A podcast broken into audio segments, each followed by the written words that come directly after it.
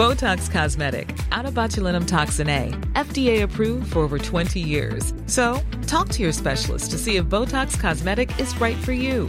For full prescribing information, including boxed warning, visit BotoxCosmetic.com or call 877-351-0300. Remember to ask for Botox Cosmetic by name. To see for yourself and learn more, visit BotoxCosmetic.com. That's BotoxCosmetic.com.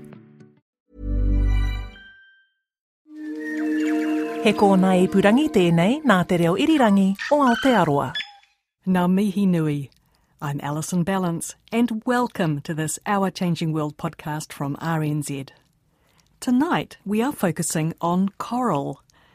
But put away that thought of brightly coloured, sunlit tropical reefs, because two thirds of the world's corals live in the deep sea. That's more than 3,300 species of coral that live in complete darkness in temperatures as cold as minus one degree Celsius. They can survive at depths of more than five kilometres, and deep sea corals are record holders. Meet the oldest animals on Earth. They can live for more than 4,000 years. And yes, they form reefs, although not quite in the style of the Great Barrier Reef, and these reefs provide important habitat for other marine creatures. But although they are at the bottom of the sea, that does not mean that deep sea corals are immune to human impacts. Fisheries trawling has been hugely damaging, and in the past few years there have been proposals for deep sea mining and iron sand extraction that could also have an impact. A team of marine ecologists at NIWA are trying to gauge how resilient deep sea coral ecosystems might be to disturbance, and I'm off to NIWA in Wellington to find out more. First up, I check in with Malcolm Clark to find out more about the environment where deep sea corals live, especially on the Chatham Rise, which stretches out from Canterbury towards the Chatham Islands. Things change dramatically once you start moving offshore. You don't have a continuous sandy beach type environment, which I think a lot of people imagine just extends out under the under the water. But coming along the Chatham Rise, you have a an underwater topography as complex as on land. It's got mountains, canyons, but also a lot of flat, sandy and muddy seafloor. What you see on the bottom, the benthic communities, vary depending upon that, that topography. So on the seamounts, the hard substrate, you'll get large colonies of, of corals and sponges, often quite spectacular.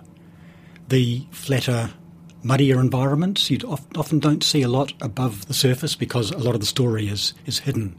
The worms, nematodes, those types of things hidden under the sediment.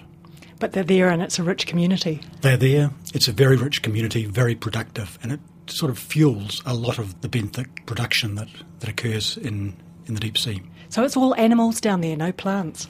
Correct. Yes, it's all animals. And that's because there's no sunlight? Yes, once you get below about 200 metres, there's very limited sunlight, no photosynthetic animals, the, the phytoplankton, which occur in the top layers of the water column. Everything below that is pretty much fueled by the sinking of those plankton and the food web which develops from them. So there's a rain of dead plankton, and that's what everything depends on? Yes. Yep, that's largely what deep sea corals, for example, feed on. They take this particulate matter out of the water column, filter it, and use it as food. Now, when I think of corals, I think of tropical coral reefs. Does this coral look anything like a tropical coral reef? In some ways, they do look similar, but they're totally different. Deep sea corals are free living animals in their own right. They don't require the photosynthetic bacteria which the, the shallow water coral reefs are based on. So these corals in the deep, they don't need sunlight. They just work as feeding, breathing, independent animals.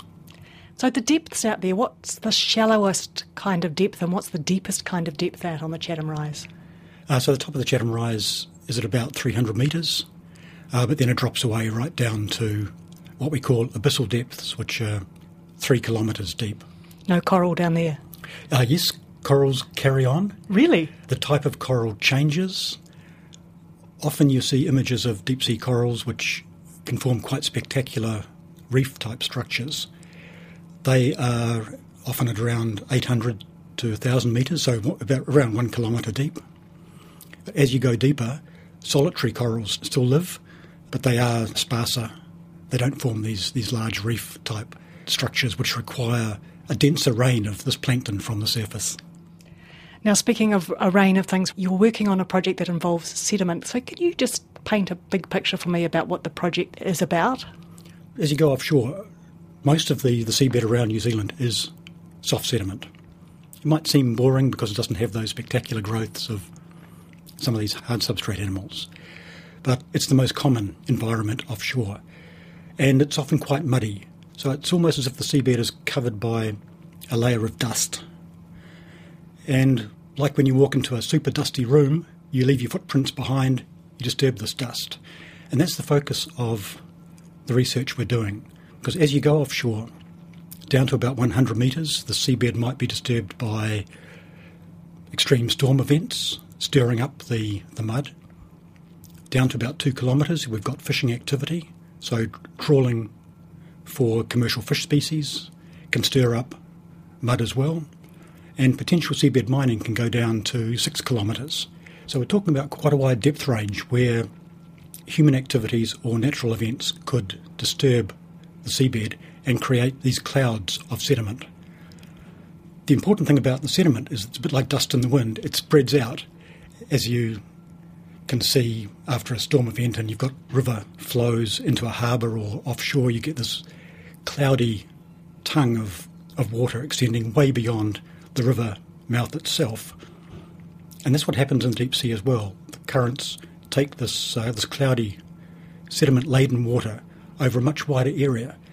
And that's something we know very, very little about in terms of the effects of that sediment plume or sediment cloud on animals. We know pretty well what happens when we put a trawl down. The footprint of that trawl damages the animals directly in its path, but it also stirs up this mud, and that spreads over a much wider area. So we don't know anything about how tolerant they might be or how accustomed they are to it. Correct. Near shore, the, the animals have to cope with more extreme natural changes anyway, with runoff from the, the coast and very turbulent, surf driven environments.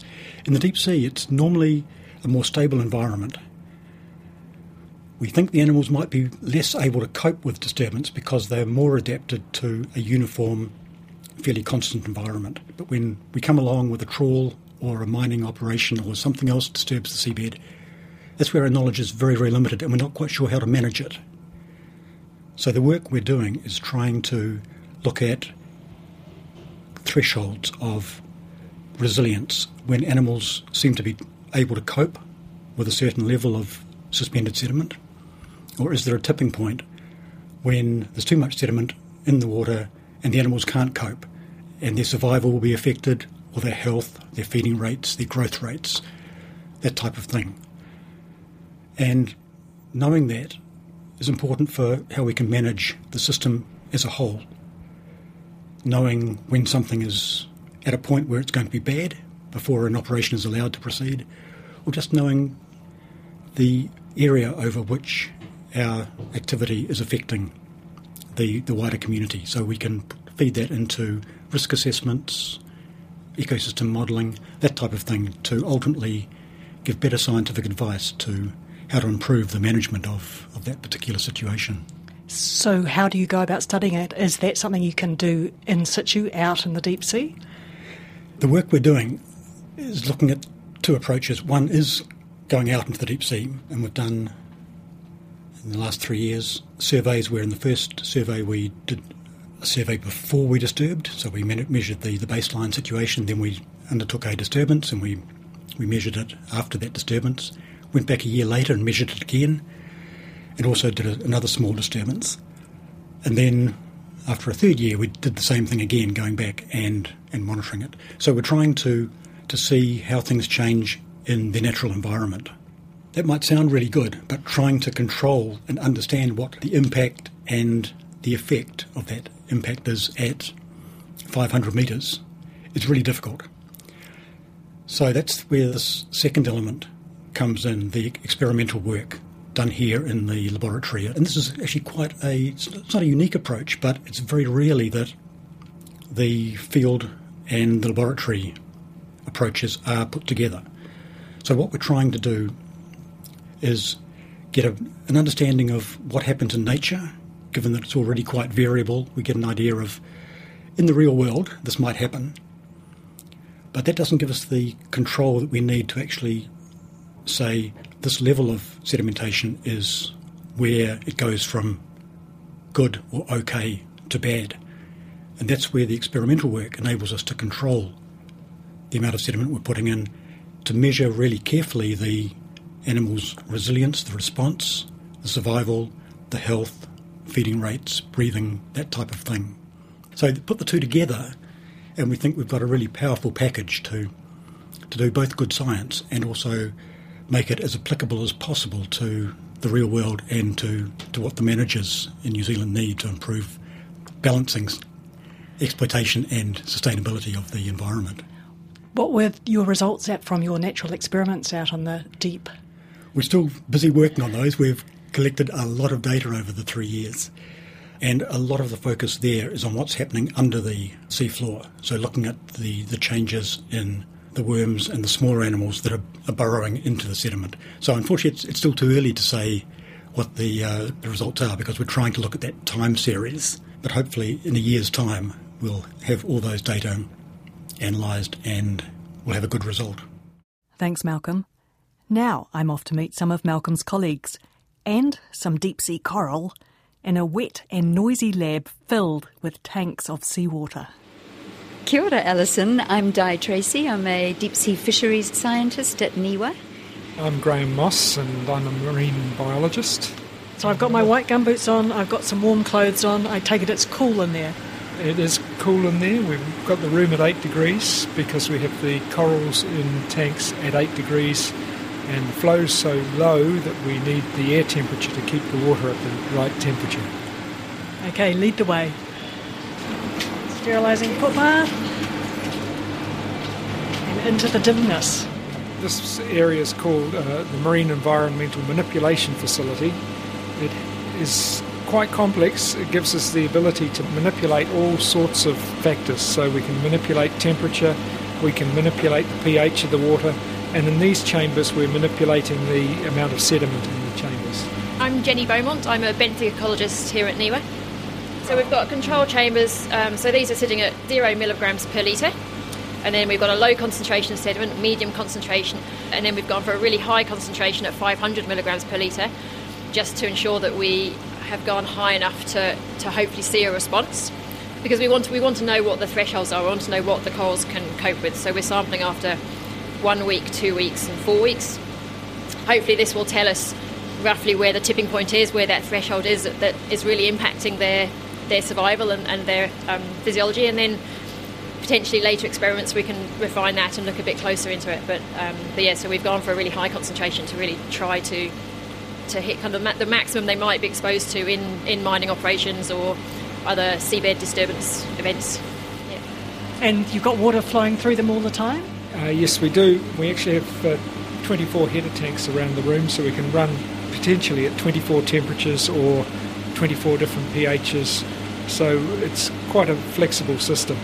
And we've carried out quite a few ocean acidification experiments in here on various organisms, including deep sea corals and Antarctic mollusks. But yeah, t- today we'll be showing you the experiment on a deep sea branching coral, Goniocorella dumosa is its name. Does it have a common name? Uh, well, a stony branching coral. How's that? Yeah. S- Some people call it a worm commensal branching coral, but yeah, stony branching coral. Um, so there are a framework forming corals, so they form the 3D matrix type structure that we find on draped over the flanks of seamounts or on the top of the Chatham Rise. Smaller clumps of this animal are found on hard substrate, uh, small rocky outcrops, and phosphate nodules, in fact. So those were the ones we sampled for the experiment. We didn't take the ones off the seamount. We took the ones on the top of the rise in about 400 metres.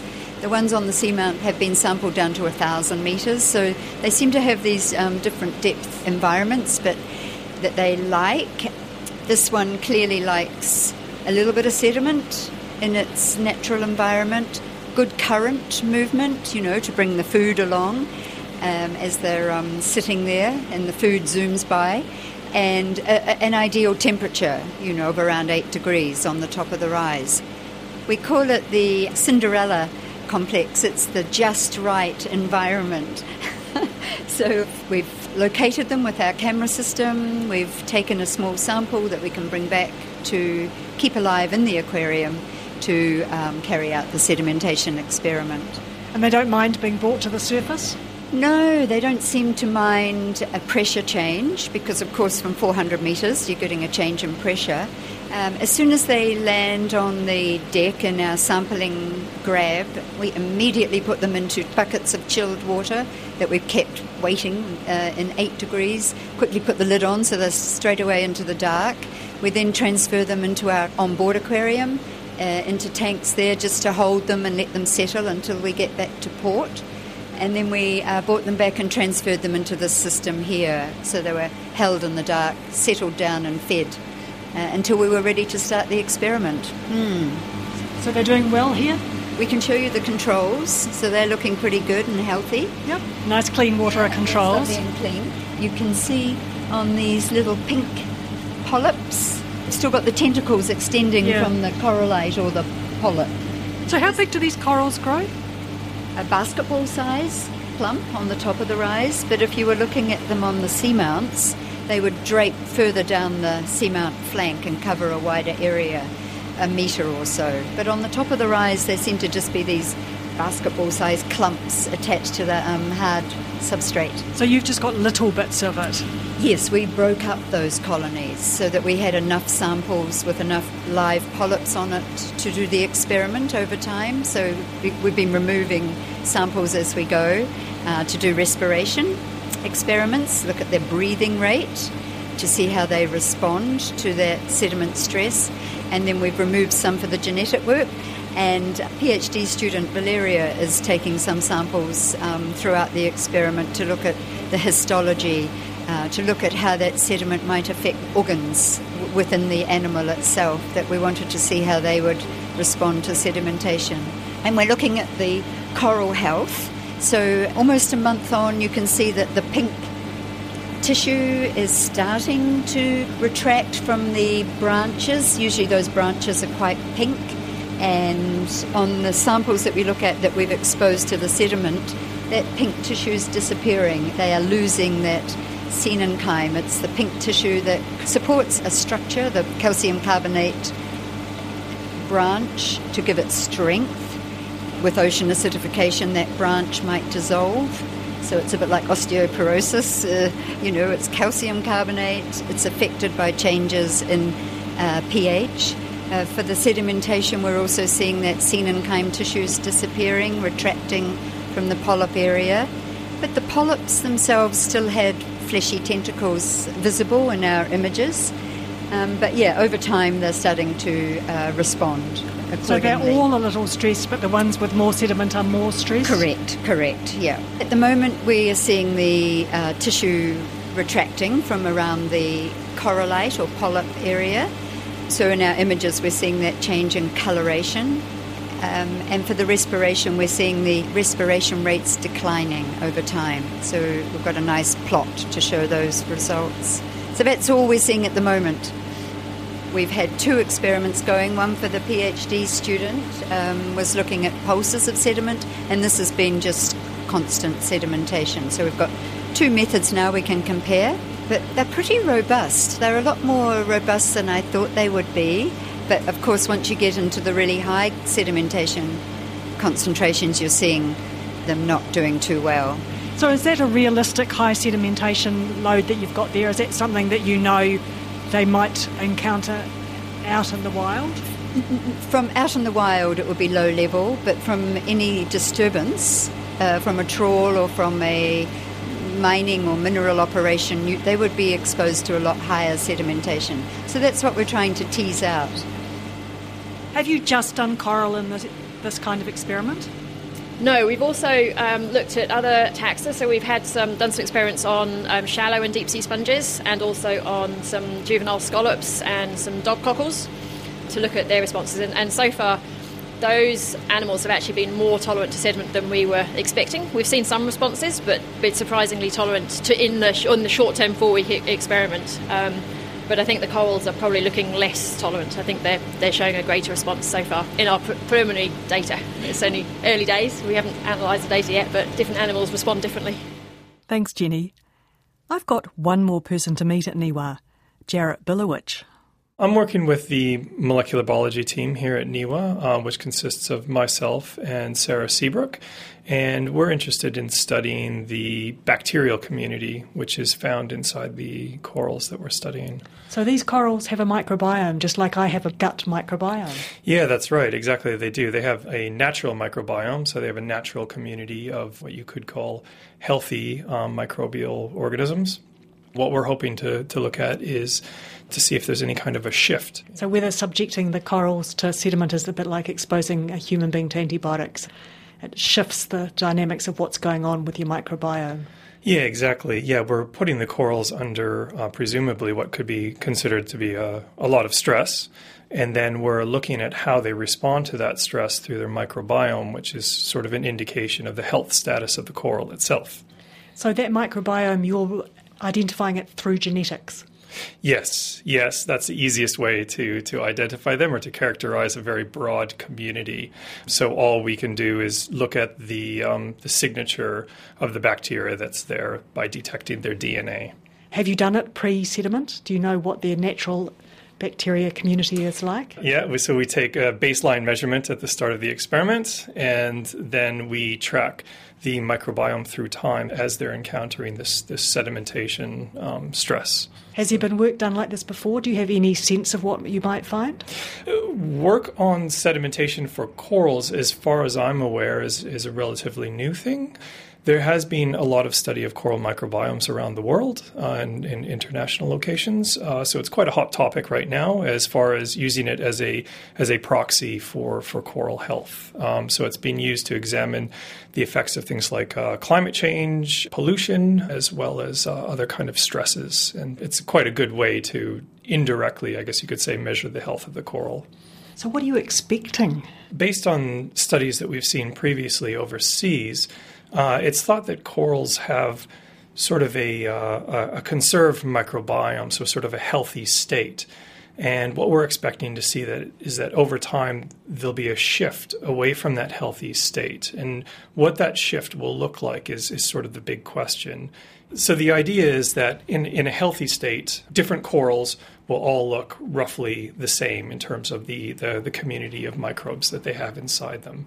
But when they become unhealthy or, or stressed, the microbial community shifts. But what it shifts to might be different for different individuals or different species or, or, um, or different colonies of coral. So the unhealthy state might not be the same for all corals, but it will be the same in that it will be different so you might end up with a range yeah, of unhealthy states. A range, and then also the types of microbes that become more dominant in the microbiome, you know, which is this community of all these different bacteria.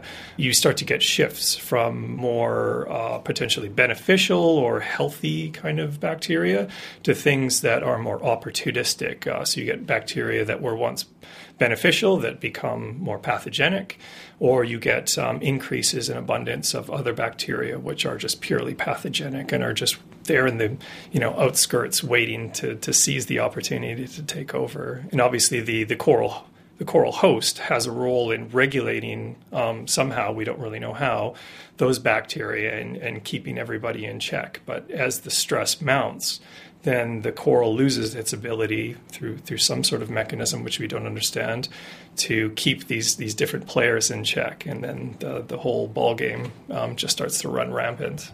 With the microbiome work, we had this idea of comparing the microbiome of the Goniocorella corals that are located on a seamount on the Chatham Rise in an area where they're just on bedrock and there's not a lot of sedimentation going on, and compare that natural microbiome in that coral with the microbiomes in the Goniocorella on the top of the rise in about 400 metres, which is quite a flat area that has little outcrops of rock that the coral's attached to. That's a higher sedimentation um, level. So that first tank in the experiment reflects what is on the top of the rise, and that's about 10 milligrams per litre. So that would be a really interesting result as well. So, not only are we seeing how the microbiome reacts over time in the chambers in our facility, but also how it compares in the natural environment. Yeah, we're going to get lots of answers for you. Thanks, Di. Di Tracey is a marine ecologist at NIWA. We also heard from deep sea expert Malcolm Clark, technician Graham Moss, benthic ecologist Jennifer Beaumont, and molecular scientist Jaret Bilewitch. And they are all at NIWA. I'm Alison Ballance, and this Our Changing World podcast from RNZ first aired on the 29th of October 2020. You can listen again and find photos at our webpage rnz.co.nz slash Our Changing World. That website is also where you can sign up for our free weekly email newsletter, which delivers story links directly to your inbox. The subscription link is at the bottom of the web page. If you're after some new podcasts, check out the podcast tab at rnz.co.nz. Why not follow us on Facebook and Twitter, where we are RNZ Science? Many thanks for your company. Stay safe and catch you next time. Ngā mihi. Botox Cosmetic, out of botulinum toxin A, FDA approved for over 20 years. So, talk to your specialist to see if Botox Cosmetic is right for you. For full prescribing information, including boxed warning, visit BotoxCosmetic.com or call 877-351-0300. Remember to ask for Botox Cosmetic by name. To see for yourself and learn more, visit BotoxCosmetic.com. That's BotoxCosmetic.com.